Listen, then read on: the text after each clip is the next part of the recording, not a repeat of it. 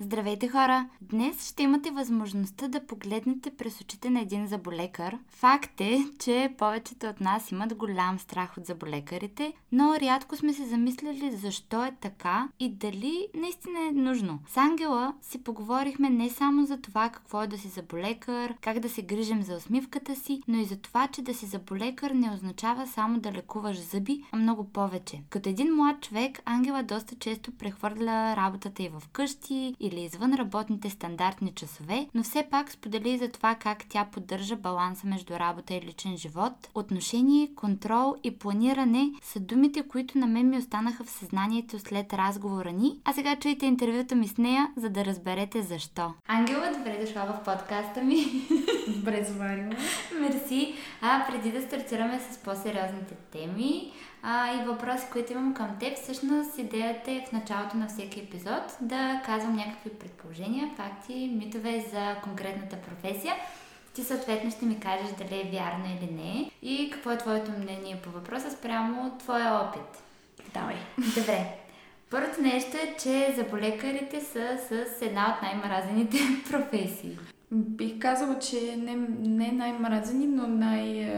Хората се притесняват. Това определено е факт. Mm-hmm. Притеснени са и може би това идва от някакъв предишен опит. В историята самото лечение е минало доста по-травматично, с по-малко опойки, с много по, така да кажа, груби инструменти, докато всичко в момента се модернизира mm. и става по, по-малко травмиращо за пациента. Така че се надявам, че в бъдеще няма да, няма да ще се изчисти този а, страх в хората. Добре, тъй като каза травмиращи а, ситуации от миналото, ти като дете не си ли имала подобна ситуация с някой заболекар, примерно? Ми не знам, може би съм имала късмет. Никога не съм се притесняла. Даже така реших да стана заболекар. Смя. Харесах си заболекарката. Много яко, много интересно, това не го знаех. Добре, а другото предположение е, че а, заболекарите имат перфектните зъби, перфектните усмивки. Мога да кажа, че аз не си харесвам моята усмивка и може би се стараеме, но все пак, независимо, че сме професионалисти, mm. не всеки може да има перфектната усмивка. Най-перфектната усмивка е главната цел, по-скоро здравите зъби и функционалността е по-важна. Mm-hmm. Така че перфектните зъби по отношение на естетика няма как да се получи всеки да има перфектни зъби. Да, Няма и нужда, според мен. Аз това е моето мото. Mm. Да обяснявам на пациентите си, че е по-важно да са...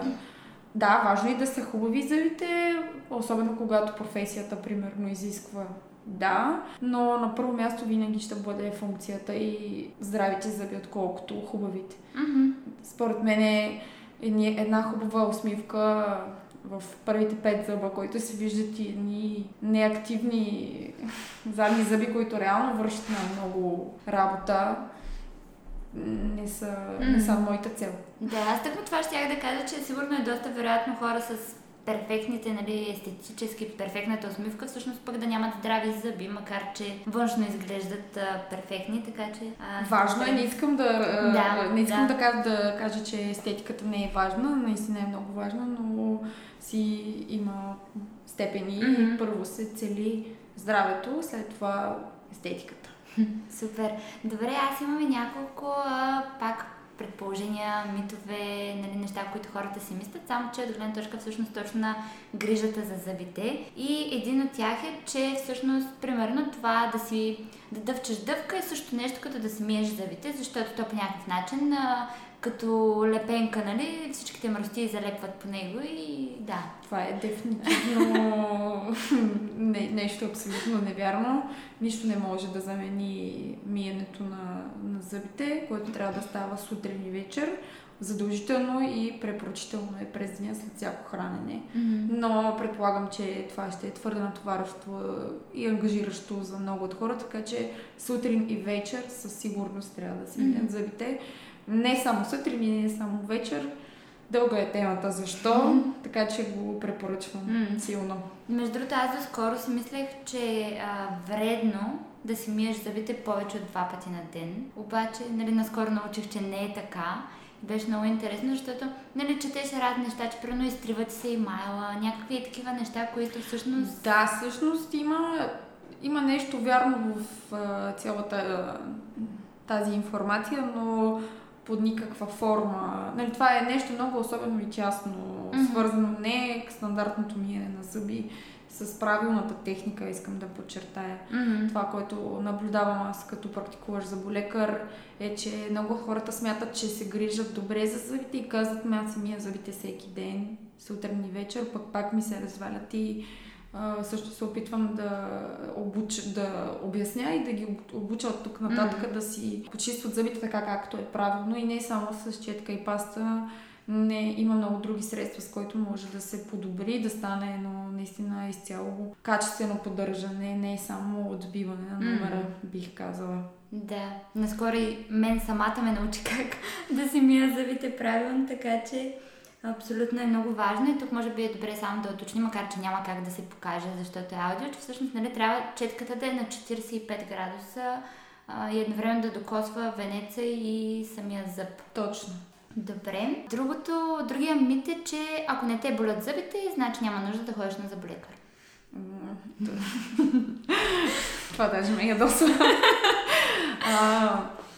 точно това е това е едно от нещата, които аз лично искам, съм ги поставила за собствена цел да обясня на всеки, всеки един пациент, който стигне до мен и в нашата клиника, че реално погледнато профилактиката е много по-важна и трябва да се обръща внимание. Профилактичните прегледи са с много по-голяма важност, защото така аз мога да диагностицирам проблема много от по-рано и mm-hmm. примерно не само да да излекувам това, което виждам, ами да запазя един за поздрав, защото всяка една а, наша манипулация, интервенция или както да се нарече, а, реално погледното е по-добре да се хване, да се видят нещата в по-раден стадий, mm-hmm. защото колкото по-тежка диагнозата е, толкова по-трудно лечението за мен, за самия пациент, финансово също така е много важна част и другото, което е не винаги един зъб става за лечение и в дългосрочен план ще е добре за пациента. И така се губят а, зъби, които може би преди година, ако са били видяни от заболекаря, ще ли са да бъдат излекувани и зъба да не бъде да. изваден и загубен, защото въпреки, че има нали, много хубави средства в момента, имплантите са много много добър качествен метод, с който този проблем се решава, но все пак е, не трябва да, да разчитаме на имплантолозите, трябва да се стараем да лекуваме зъбите, които са си наши. Да, да ги запазим живи. Добре, а, тук ми възникна един въпрос всъщност. Според теб, колко често е нормално човек да ходи на заболекар? Примерно аз сега лекувам си всичко, което трябва да се лекува и а, спирам да идвам. След колко време е добре в една такава ситуация човек отново да отиде на профилактика? Истината е, че индивидуално за всеки един пациент, в зависимост от това какви са условията, какви са зъбите, в зависимост от това каква поддръжка изисква mm-hmm. самия пациент и неговите зъби индивидуално. Но като информация веднъж годишно е абсолютно задължително. На 6 месеца е идеалното, нали, mm-hmm. което може да. да се случи, но веднъж годишно е абсолютно, аз бих го нарекла задължително. Mm. Защото повече от две години вече рискуваме да изпуснем нещата. Да. Той при други лекари мисля, че е подобна ситуация. Е хубаво от време на време да си ходиш на периодично нали, на преглед. Просто е така профилактично. Точно. Също е всъщност и с заболекаря. Добре, а сега да преминем вече малко по-надълбоко и всъщност дали можеш да се представиш, да кажеш коя си, откъде си, къде си в момента, с какво се занимаваш точно, макар че нали, ще уведомим това нещо, но как би се представила ти? Аз съм практикуващ лекар от година и половина. Учила съм в Софийски, тук в София, в факултета по дентална медицина, който е към медицински университет. И учих и останах да живея и да работя на София. Mm-hmm. София много ми харесва като, като град, като динамика, като всичко, въпреки че реално погледнато съм тук откакто следвам и по происход съм от Македония. Което също е доста интересно. Всъщност ти си завършила там училище и после си дошла. Точно така. И... Защо? А, ми смятах, че тук обучението ще е по-добро и наистина се оказа така. Много съм а, доволна от а, това, което получих а, като обучение. И това е основната причина да дойда да живея тук. Mm-hmm. С последствие разбрах, че ми харесва и самия град. Това е mm-hmm. общо заето по отношение на тази тема. Добре, а всъщност дали може да уточним нещо, тъй като и за мен беше малко трудно да го разбера, какво включва денталната медицина? Тоест, като човек каже уча дентална медицина, това означава ли, че уча специфично за заболекар или това включва и зъботехник и другите неща, които не знам как се наричат, но... Да, много хубав въпрос, благодаря ти.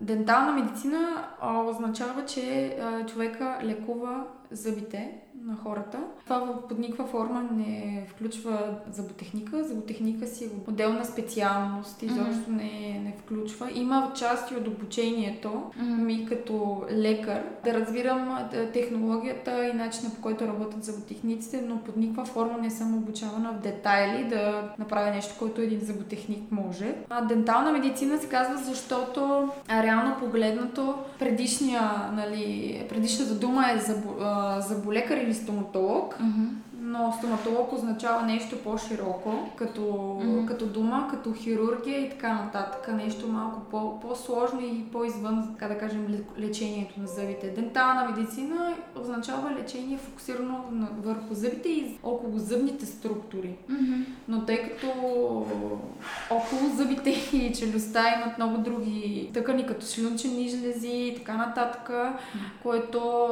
ако има възпаление там, един заболекар трябва да изпрати пациента си към а, човек, който е специализирал. Той е завършил дентална медицина, mm-hmm. след това е учил медицина и след това е имал от още 3 или 4 години не съм сигурна обучение за максилофациален хирург. Wow.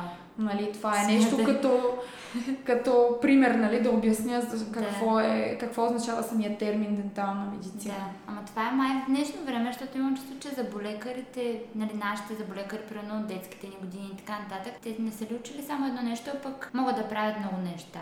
Нали, не знам, аз имам някакво такова усещане. Ами в, в момента нещата просто се специализират, за да може обслужването да бъде качествено. Mm-hmm. Нали? Да. Не всеки да прави всичко, всеки да прави нещо на 100%.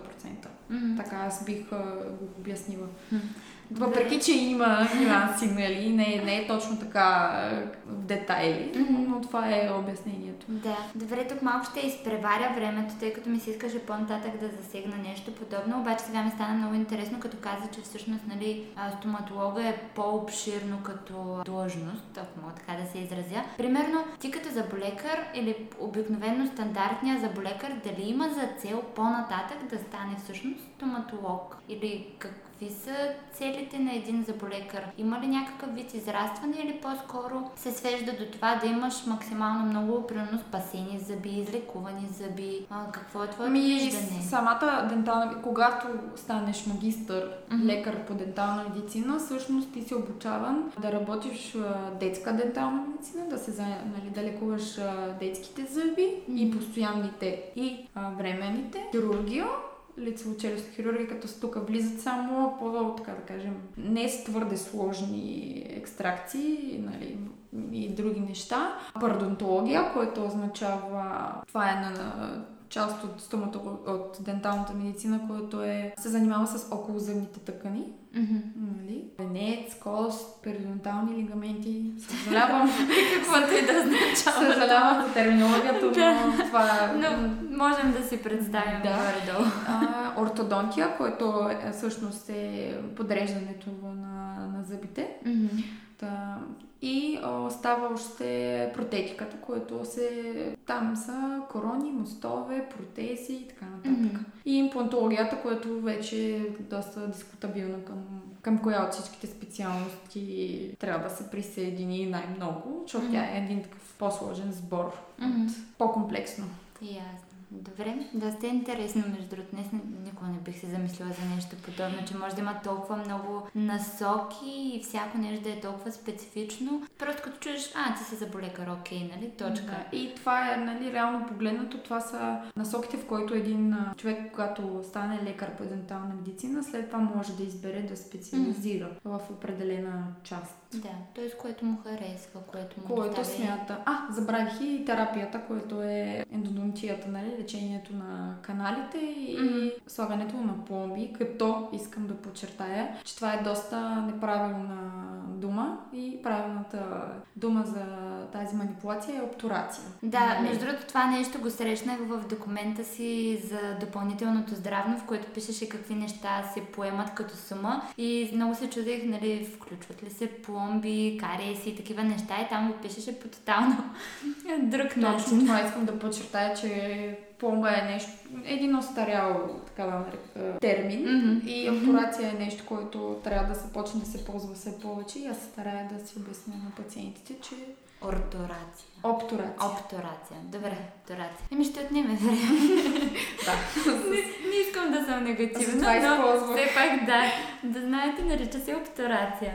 Добре, а всъщност тъй като с тебе си бяхме говорили един от предните пъти, в които се видяхме, че всъщност това да се заболекар не е просто да лекуваш едни зъби и да отпратиш пациента и да преминеш на следващия. Всъщност, дали можеш да ми кажеш какво за теб означава да си заболекар? Това, което казахме в началото на нашия разговор е, че почти на 95% хората идват много, много, много притеснени, наплашени на всякакъв тип процедури, особено нали, децата. И за мен първо и най-важно според мен е преди да тръгна да лекувам зъбите, е да, да се свържа с а, самия човек на едно индивидуално ниво между мен и него. Някакво приятелско отношение, може би, доколкото е възможно, mm-hmm. за да може пациента, който е на стола, да се почувства добре Mm-hmm. да е чужден и изпитва страх и ужас при самата помисъл, че трябва да дойде и си има час днеска, да дойде се едно трябва да направи нещо, което просто трябва да се направи без да се чувства mm-hmm. адски притеснен и ужасен от очакващото го. И другото нещо е да се старая да спестявам колкото е възможно, защото нали, не искам да кажа, ние сме заболекарите и вече при нас няма болка. Има болка, но се старая тя да е минимална и, и да покажа едно, една емпатия към хората, да. че аз не съм просто гаден заболекар, който иска да, да, да, да, се, да те кара да се чувстваш гадно и да те да. боли. Това е просто част от самата процедура. Също и при лекарите никой от нас не иска. Не го прави това с удоволствие или под, без да, да чувства, че, да се чувства на човека, който mm-hmm. е на стола. Това много се старае и смятам, че доста от пациентите ми вече са по... Mm-hmm. по-добре се чувстват на стола. Виждам, че идват с усмивка, mm-hmm. сядат спокойно. Yeah. Даже самото лечение след това протича по-добре за мен, защото като лекуваш в момента, нали, в този час и половина, когато ни е процедурата, аз се чувствам по-спокойна mm-hmm. и не отделям едни 40% в това да следя колко пациента е притеснен. Си работя спокойно и мога да, да съм на 100% фокусирана върху това какво правя, без да нали, се чувствам притеснена, че пациента на стола търпери. Да. Между другото, искам да кажа, че много добре се справяш с това. Просто аз наистина погледнах по съвсем друг начин на, на това цялото нещо, нали, да си заболекар, да идваш на заболекар, да, да си правиш някакви интервенции, нали, както казахме. И оттам ми дойде идеята, че всъщност това нещо трябва да го споделим и с останалите, защото просто има прекалено грешна представа за определени професии, една от които е заболекарството, нали? Не знам заболекарството, правилно ли е да кажа. А, но да, идеята Мога да кажа, че е грешно, не съм сигурна, но не, не съм Да, аз мисля, че е много правилно, но идеята ми е, нали, че а, всъщност това да се заболекар е много повече от това да лекуваш зъби и е важно да го осъзнаем и да. И радвам се, че си с такова впечатление и се надявам, че за напред ще имам все повече успех в тази моя цел. Супер. Дали можеш да споделиш как минава типичният ден на един заболекар? В смисъл, по цял ден стоиш права или седнала на малкото столче до големия стол, на който сяда пациента и работиш с машинки или всъщност работата ти включва и друг тип неща? По принцип това е, нали, да кажем, основата на да. това, което правя. И моят ден първо започва с кафе. това е много важен момент. А, само да уточним, не казват ли за болекарите колко е грешно да се пие кафе?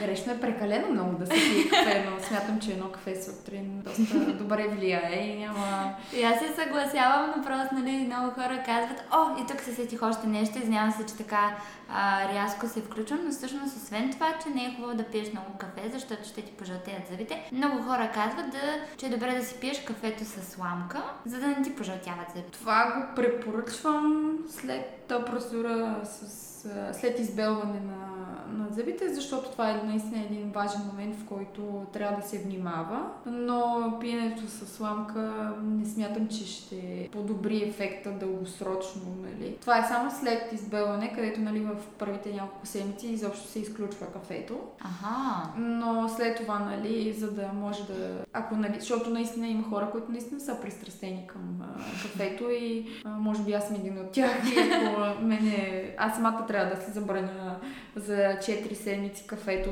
никакво, нали? Mm-hmm.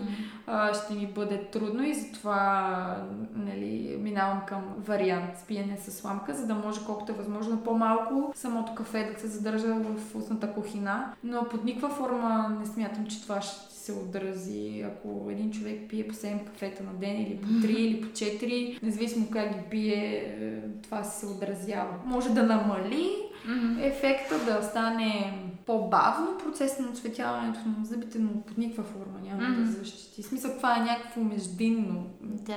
положение. Добре, а тъй като нали, тук дали говорим за чистото кафе, т.е. черното кафе, или когато прямо се сложиш мляко и то стане някакво свето, свето, свето, кафяво. Пак не съм се замислила.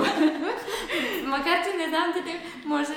То не само кафето отцветява зъбите, да. много други фактори и храни, които консумираме през деня оцветяват зъбите. Кафето просто е една от по-често използваните и се обръща да. внимание. Иначе фрешовете също оцветяват.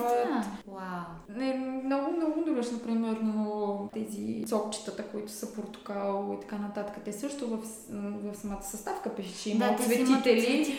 така да. че това също много влияе. Всички, много други храни, които консумираме през през деня и в ежедневието си mm. са отсветители, така че затова, когато примерно се избелят, се прави процедура за избелване на зъби, се препоръчва така наречената бяла диета, т.е. всичко, всички храни, които са бели на цвят без никакви други неща, даже и доматите, и зелената салата, че и цвеклото. Кое, кое бяло може да ядеш? Ориз? Ориз. Белтъци? Да. Аз ще умра. Ако трябва да карам само на това. Е, това е за някакъв определен период. Две седмици, примерно. Смятай, бяла диета, от която може и много да отслабнеш, най-вероятно. Добре, де, тази всъщност те прекъснах, каза, че започваш с кафето, а след да. това да, да, да се върнем всъщност да.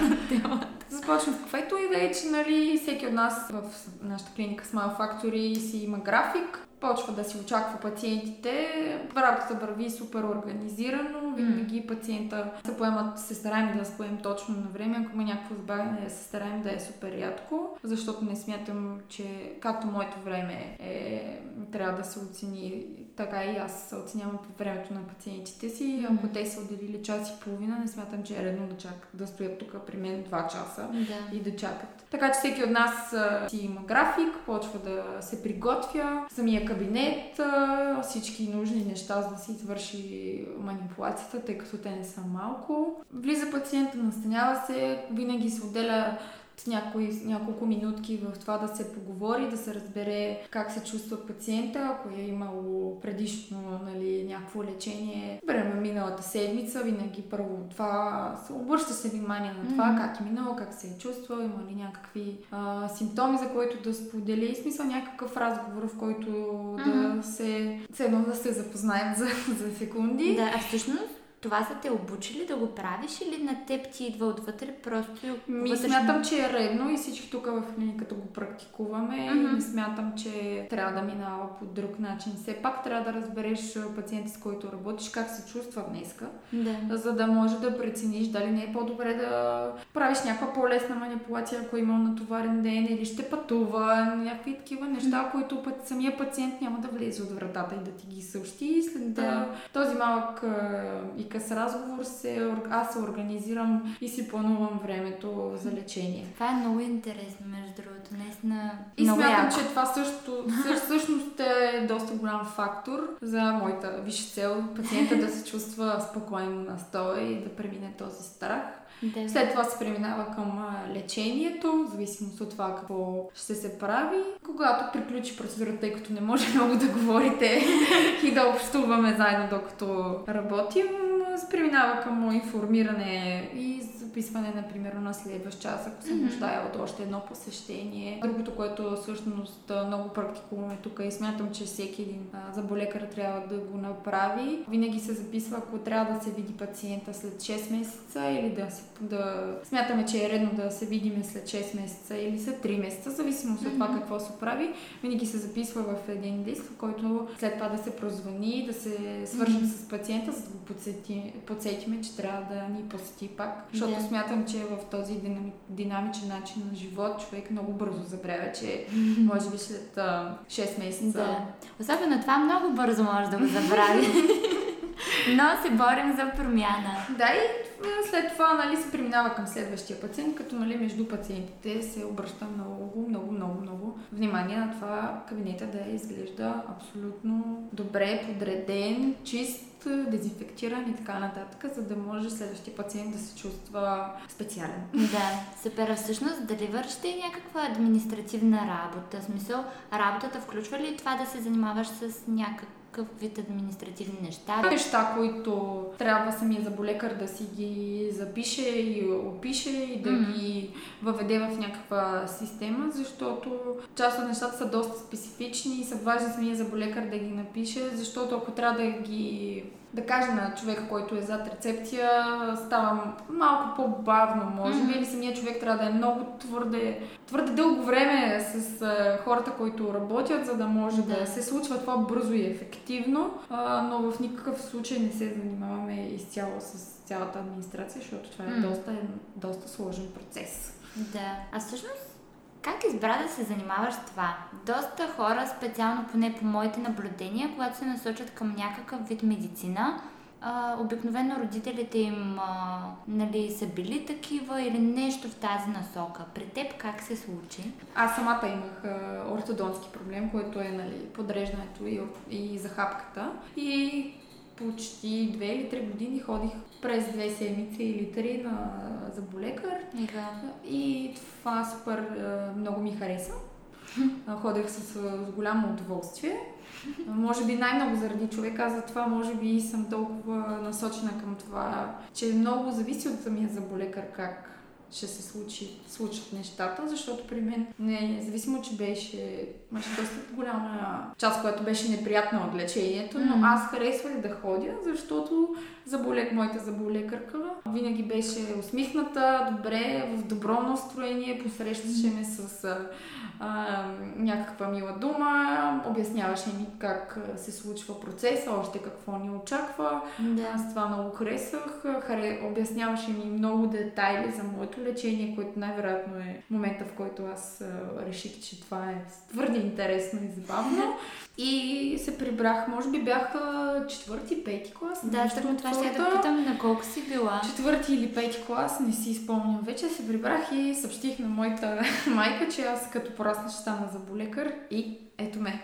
Вау, между другото, поздравления наистина, защото повечето хора се насочват като са 8, 9, 10, 11 клас, нали? Тогава вече се насочват, се усещат, че трябва да работят в тази насока, докато при теб всъщност е, може би даже, не знам дали е така, че ще кажеш, но като една зародена мечта, може би, защото не знам дали човек, който е трети, четвърти клас може да има цел, тъй като целта е нали, нещо, което е по...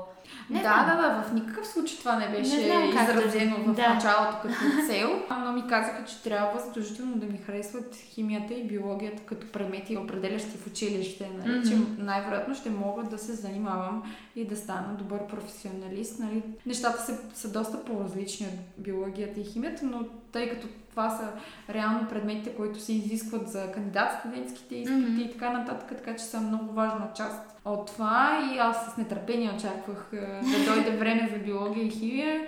И... Харесва ли ти? Да, определено даже химията беше, може би, голяма любов и в някой период от времето си мислих, може би трябва да запиша не, химия, mm-hmm. но, но след време нещата се промениха и да. се върнах на старото си мнение. Добре, а тъй като каза, че са ти казали, че е добре все пак да обичаш тези предмети, смяташ ли, че да речем някой ученик или студент, някой, който просто учи, независимо къде, не харесва предмета, но е толкова амбициозен, че успява да научи и да разбере абсолютно всичко, просто не му допада. Смяташ ли, че такъв човек може всъщност да стане заболекар? Не знам. Аз винаги съм ги харесала супер много и не мога да отговоря а, обективно. Нали? С колеги, примерно в университета не сте ли си говорили много го мразя този предмет, много ми е труден. Ми то със сигурност има а, предмети в университета, които и мен лично не са ми харесвали, тъй като това наистина са много изпити, много предмети, нещата не са mm. твърде структурирани, а и човек трябва да има по-широки познания, независимо, mm. че се занимава с нещо по-тясно и по-малко като обем информация, трябва да има познания, за да може да, да. Разбира нещата в, в един по-широк спектър и светоглед. Ми не знам, смятам, че работата трябва да ти хареса, защото може би университет не ти хареса, което, нали, пак не бих казала, че е добър вариант. Или училището не ти хареса, но професията е нещо, което реално погледнато наистина трябва да го правиш дълго време. Ако не цял живот, поне 3, 4, 5, 10 години, това трябва, трябва да изпитваш удоволствие от това, mm-hmm. което го правиш, за да може да, да го правиш с добре. Но не смятам, че трябва да има някаква граница за това колко не ти харесва. Ако ти е наистина отвратително от това, по-добре е да помислиш, може би по-добре е първо да помислиш защо mm-hmm. и да си много наясно с това, да фиксираш там, където е проблема, да се опиташ да преодолееш, да видиш как се случват нещата на там. Mm-hmm. Но ако наистина просто глобално не харесваш това, което е цялата идея, замисъл и материя, не смятам, че трябва да си го причиняваш. Има твърде много неща в този живот, в който може да правиш, да, да се занимаваш даже без университет и да. обучение. Смятам, че един човек трябва да обича това, което прави не защото го прави всеки ден или дълго време, а просто защото така ще се чувства щастлив, даже и за момент. Mm-hmm. Нали, в момента, да. в който се намира. Абсолютно. Това така се го обяснявам. Mm-hmm. Но другото важно също е, че много от нещата трябва да се направят професионално, въпреки че може би в този момент не ни харесват. Mm-hmm. Нали? Има много неща, да бъдем честни, нали? че доста пъти се чувстваме, може би, изморени, искаме почивка, но трябва да имаме си задължения и качеството на работа трябва да е по, по един същи начин, когато сме в настроение, когато не сме в настроение, защото това е професионализма реално. Да. И ако това е свързано с нещо, което не харесваме, т.е. ние постоянно ще сме в някакво негативно настроение, не смятам, че това ще донесе добри неща нито на нас самите, нито на хората от среща, особено когато става въпрос за нещо, което е свързано с здравето на хората. Да. А добре, в такъв случай ти имала ли си такъв момент, в който, примерно, не си се чувствала добре, била си изнервена или нещо в тази насока и съответно е трябва да направиш интервенция? Хареса ми тази дума, така че не ще използвам, а, която, примерно, също не ти допада толкова като, като работа, като дейност.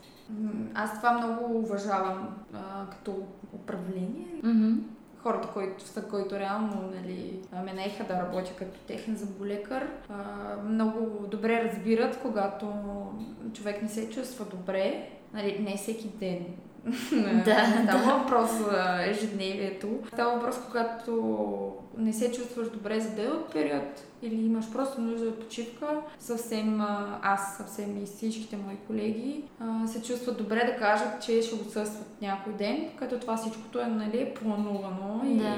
във времето всички знаеме, че това ще се случи, особено ако някой не се нали, има изключение, когато някой да. боледува, няма как да дойде на работа. Да, да. Но това супер много го оценявам като принцип тук, да. защото това е много важно. Абсолютно. Между другото и в моята фирма е по абсолютно същия начин, когато просто, примерно, тим лидерът или който е, те усети, че си леко фрустриран, че нали ти е дошла, било то в повече работата или нещо такова и съвсем така, той даже те усеща и ти казва, бе, вземи си ден това почивка, нали, няма да стане нищо страшно.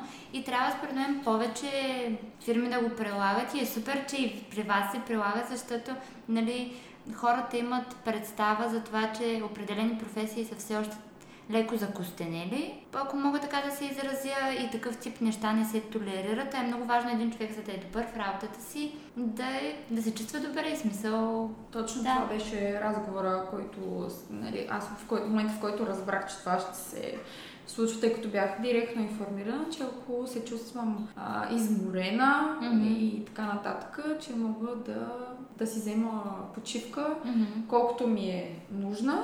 Да. Защото един изморен, фрустриран, негативно настроен човек не е само, че не си върши работата на 100%, ами внася една такава негативна обстановка да. и на другите да. колеги да. и не смятам, че това е нещо, което, към което целим. Mm-hmm. И не разбирам работодателите, които не разбират това. Да. Така че да. съм много щастлива, че съм тук.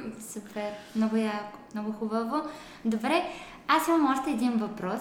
Защото всяка професия си има плюсове, да, но и минуси. Кои според теб са плюсовете и минусите на това да си заболекар? Знам, че като обичаш работата си е много трудно да кажеш някакви минуси, но със сигурност има. Минусите ми трудоемка е работата. Работа с сърце, т.е. всичко се прави на момента. Нали, когато пациента седне на стола, имаме точно определен час, в който трябва да свършим тази манипулация и се изисква доста, доста, доста добра планировка първо. Mm-hmm. Добре е... изчистен, изчистен протокол, по който стават нещата много добра преценка предварително, преди да се започне работата. Mm-hmm. И това са неща, може би, които не са точно минуси, просто са неща, които са, така да кажем, по-изразени, тъй като тук динамиката е по-различна. Нали? Mm-hmm. И ако не си преценил, реално погледнато, може би няма да стане нещо вредно няма да се навреди на пациента, но примерно ще се отложи манипулацията във времето, да. ще се промени плана за лечение и което не е изключено под никаква форма, не е невъзможно, грешно yeah. и негативно, просто точно това искам да наглася. Се изисква много, много сериозна преценка, планиране на случая. И това всъщност, нали, аз, моя, моята работа не свършва, когато си тръгна от клиниката. А, аз доста дълги часове минавам а, и вкъщи, а, в който мисля върху даден случай, консултирам се, а, консултирам се с колегите, тук работим заедно като тим, не всеки заболекар е отделен. И примерно съчетаваме е, едно лечение, трима трима колеги, за да може да бъде наистина пълноценно и не само да се лекува определен кариес или определен проблем, ами да се лекува цялостно, за да може да се получи наистина добър ефект и наистина се радвам, защото а, пред очите ми се случиха няколко такива моменти, в които пациента просто а, наистина е, си тръгва щастлив и се чувства по-добре и да. смятам, че и даже и в живота ще му случат а, хубави неща, защото си е тръгнал много доволен и, и наистина чувства промяната. Да. Това е и много... оценява това, което сме направили за него, което също е много, много важно. Mm-hmm. За да ни държи в добро настроение и да сме по-стимулирани, за да напредваме. Тоест, минуса и това, че по някакъв начин а, носиш работата и в къщи и плюс всъщност. Той, той под никаква форма не мога да кажа, че са а, негативни неща, просто това са нещата, които са специфични и леко натоварващи в ежедневието. Да. Нали? И доста често се случва да се коментира някакъв пациент, някакъв случай с колегите ми, да забравим да се питаме как сме и как се чувстваме, да се фокусираме на, на някакви случаи, тъй като това е реално погледнато много ни вълнува. Може би това е едно нещо, че много трудно се прави тази граница между професионално, нали, частта в, с работата и ежедневието и частта да. с приятелите, гаджето и така да. нататък. То това е във всяка работа, по принцип. Това означава ли, че на теб ти е трудно, нали, малко измествам на следващия въпрос, но после ще споделиш и за положителните неща. А, това означава ли, че на теб ти е трудно да поддържаш баланс между работа и личен живот? Как? Смятам, че на всеки един човек, работещ активно, му е трудно да го съчетае това. Mm-hmm. Баланса, аз смятам лично, че успявам да се справям с а, нещата за момента. Има, разбира се, винаги има да стане и по-добре, но да, смисъл трудно е. Трудно е. Всеки един мой колега, с който съм си говорила, то не, че това е различно с друга професия, като заболекар, mm-hmm. но, но това е едно нещо, което виждам, че примерно някак като се срещам с приятели, които не са лекари, mm-hmm. а, доста често ми споделят, че ние за болекарите говорим само за зъби, което аз твърде дълго време отричах но разбрах след време, че наистина има капка истина в цялата история. Но аз това не го разбирам като нещо негативно, а като нещо, което трябва да бъде контролирано, може би. Mm-hmm, да. Не смятам, че има негативни и позитивни неща. И нещо позитивно, да. когато стане прекалено много, може да стане много бързо негативно. Да, да, границата е доста тънка. Да. Добре, все пак има ли нещо, с което разпускаш и което е тотално различно от а, зъбите и мисълта за зъби. Много, много добре се чувствам, когато хода на планина. Много обичам природата и mm-hmm. това супер бързо и супер странно ме зарежда. Mm-hmm. Обратно, ако се чувствам твърде изморена или реша, че ще взимам а, един ден почивка, в който няма да мисля за пациентите си и работата, mm-hmm. а, там най-добре ми се отразява и ми се случва. До сега съм покорила Малевица и Вихрен, който може би не съм много за някои... Ми, аз някои тях хора. не съм, така че... Някои хора като може... Не са трудни като техника, но за мен бяха предизвикателство и цел и се радвам, че успях да, mm. да се докосна до върховете. Супер, много яко. И другото нещо е а, йогата. Също. Йога? Да, йогата също много, въпреки че съм съвсем дълго време практикувам, но съм, съм в началото като, mm-hmm. като техника и като сложни пози и така нататък. Но също така много ми харесва, много добре ми действа и преди години ходих на уроци по свинг танци и се надявам скоро да се върна.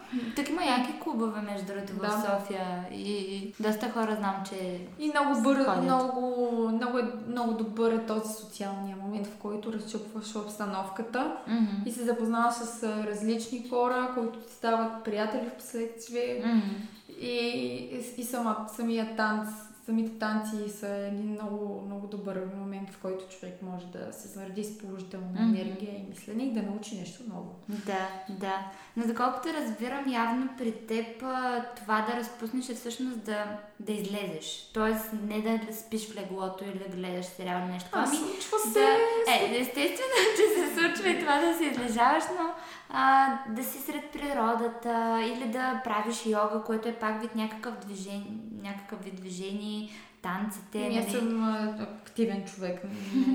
Почивката Смятам, че добрият и качествен сън също е а, много важен mm-hmm. момент. Аз съм на същото мнение. Да, и ако един човек не, не се е доспал поради някаква си причина, смятам, че няма как да функционира добре. Mm-hmm. Под никаква форма, даже да се иска да се забавлява. Но по никаква форма не смятам, че излежаването като, като хоби носи, носи някакво удоволствие, плюс и така нататък. Mm-hmm всеки ще си даде ден, в който ще мързелува вкъщи да. и ще гледа сериали. Но ако ме питаш за начин, на който разпускам и се зареждам, това са нещата, които да. аз правя. Напоследък много малко чета книги, но смятам, че и това ще успея да го тъй като се занимавам повече с а, научна литература и, Да. и не остава много време за четене, Е, което нормално е, м, а пък и... ме притеснява, тъй като виждам, че не се движа добре. Когато напусна кръг, кръга за болекари около мен, виждам, че хората четат много, много повече. А и по-рано съм, съм била много в течение с Да. нещата, съм чела много, може би не бестселъри и така нататък, но любител, нали, някакъв Да. си жанр и така нататък, докато сега това доста е изчезнало и много ме дразни, но смятам, че ще стане след време. Е, със сигурност, пък и аз мисля, че когато човек е особено в началото на кариерата си, нали, година и малко, все още искаш да се докажеш, да научиш нови неща и е Ами нормално да, да... точно това е един момент, в който много бързо и много лесно и имаш нужда реално да учиш много, много, много, много, много, много нови неща и мет, мет, начини, методи. Другото, което е не всичко, което са ти казали под, под точки и по конспект, реално погледнато на един пациент ще му реши проблемите доста пъти е много по-трудно и трябва да, Да. го трябва да го помислиш да стане индивидуално и за да се получи трябва просто да, да направиш едно цяло изследване. Не, че не ги знаеш нещата, а по-скоро е как да ги направиш последователно. Точно тази планировка. Мгм. Нали? Методите са тези, но как да стане най-добре за този пациент с такъв случай. и такъв случай. Да, Това е нещо, което нали, за мен лично е много важно. да. Защото ако не съчетаеш правилно нещата, ефекта няма да е това, което трябва да е. Мгм, да. Добре, а да се върнем обратно и да споделиш а, и набързо, кои са положителните неща от това да си заболекар? Кое е така най-хубавото нещо според теб? Най-хубавото нещо е, когато забелязвам, че вече съм изчистила изцяло страха.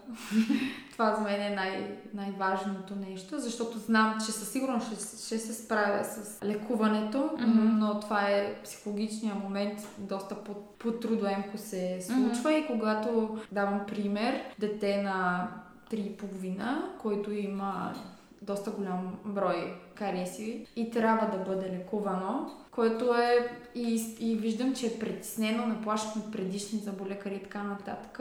А, аз отделих а, супер много енергия, време, усилия, в който разговарям, говориме си, подарявам разни неща, оговаряме се, нали, разбираме се под никаква форма, нали, без ограничения и така нататък. Всичко е в тона на добрата игра и как ние се сме приятелки и така Да. нататък. И тя дойде а, преди няколко седмици да направим последния зъб. Лечението продължи 6 месеца.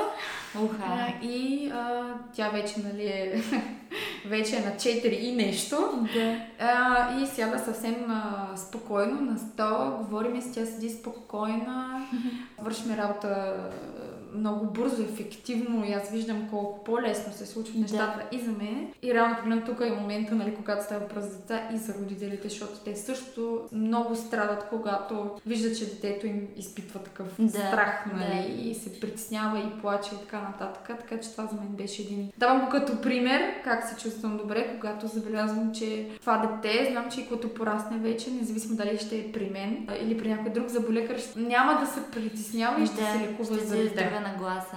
Да, и другото е, нали, за майката, че е сигурна, че детето вече има здрави зъби и така нататък, нали, като Да. и там съм минала през целия този процес на обучаване, поддръжка, профилактика и обяснение. Така че съм много... Това беше, може би, най- най-наскоро един такъв много а, емоционален момент и за мен, тъй като наистина настроението ми за деня се прави пъти. Много яко, наистина. И точно и това е, че нали, ние, които сме пациенти, не се замисляме, че за болекаря, освен че иска да ни излекува, иска и все пак да се чувстваме добре, а не да го гледаме с няколко корени очи. Оф, какво ще ми правиш сега с тази машина? Защо се чува този звук и някакви такива неща, така че наистина е много хубаво това нещо. Радвам се. Добре, аз имам един последен въпрос към теб. Как ще довършиш изречението? Аз съм Ангела Димитриевска и Аз съм Ангела Димитриевска и обичам предизвикателствата и начина по който ще достигна целта, отколкото самата цел. Благодаря ти, че днес беше с мен, че отдели това време. Благодаря ти, че реши да, да направиш това интервю с мен и че имаш такава идея. Много харесвам начина по който ти правиш твоите неща и целият, цялата тая замисъл около, около подкаста и се радвам, че бях част от него. Мерси много отново. Чао, чао! Чао!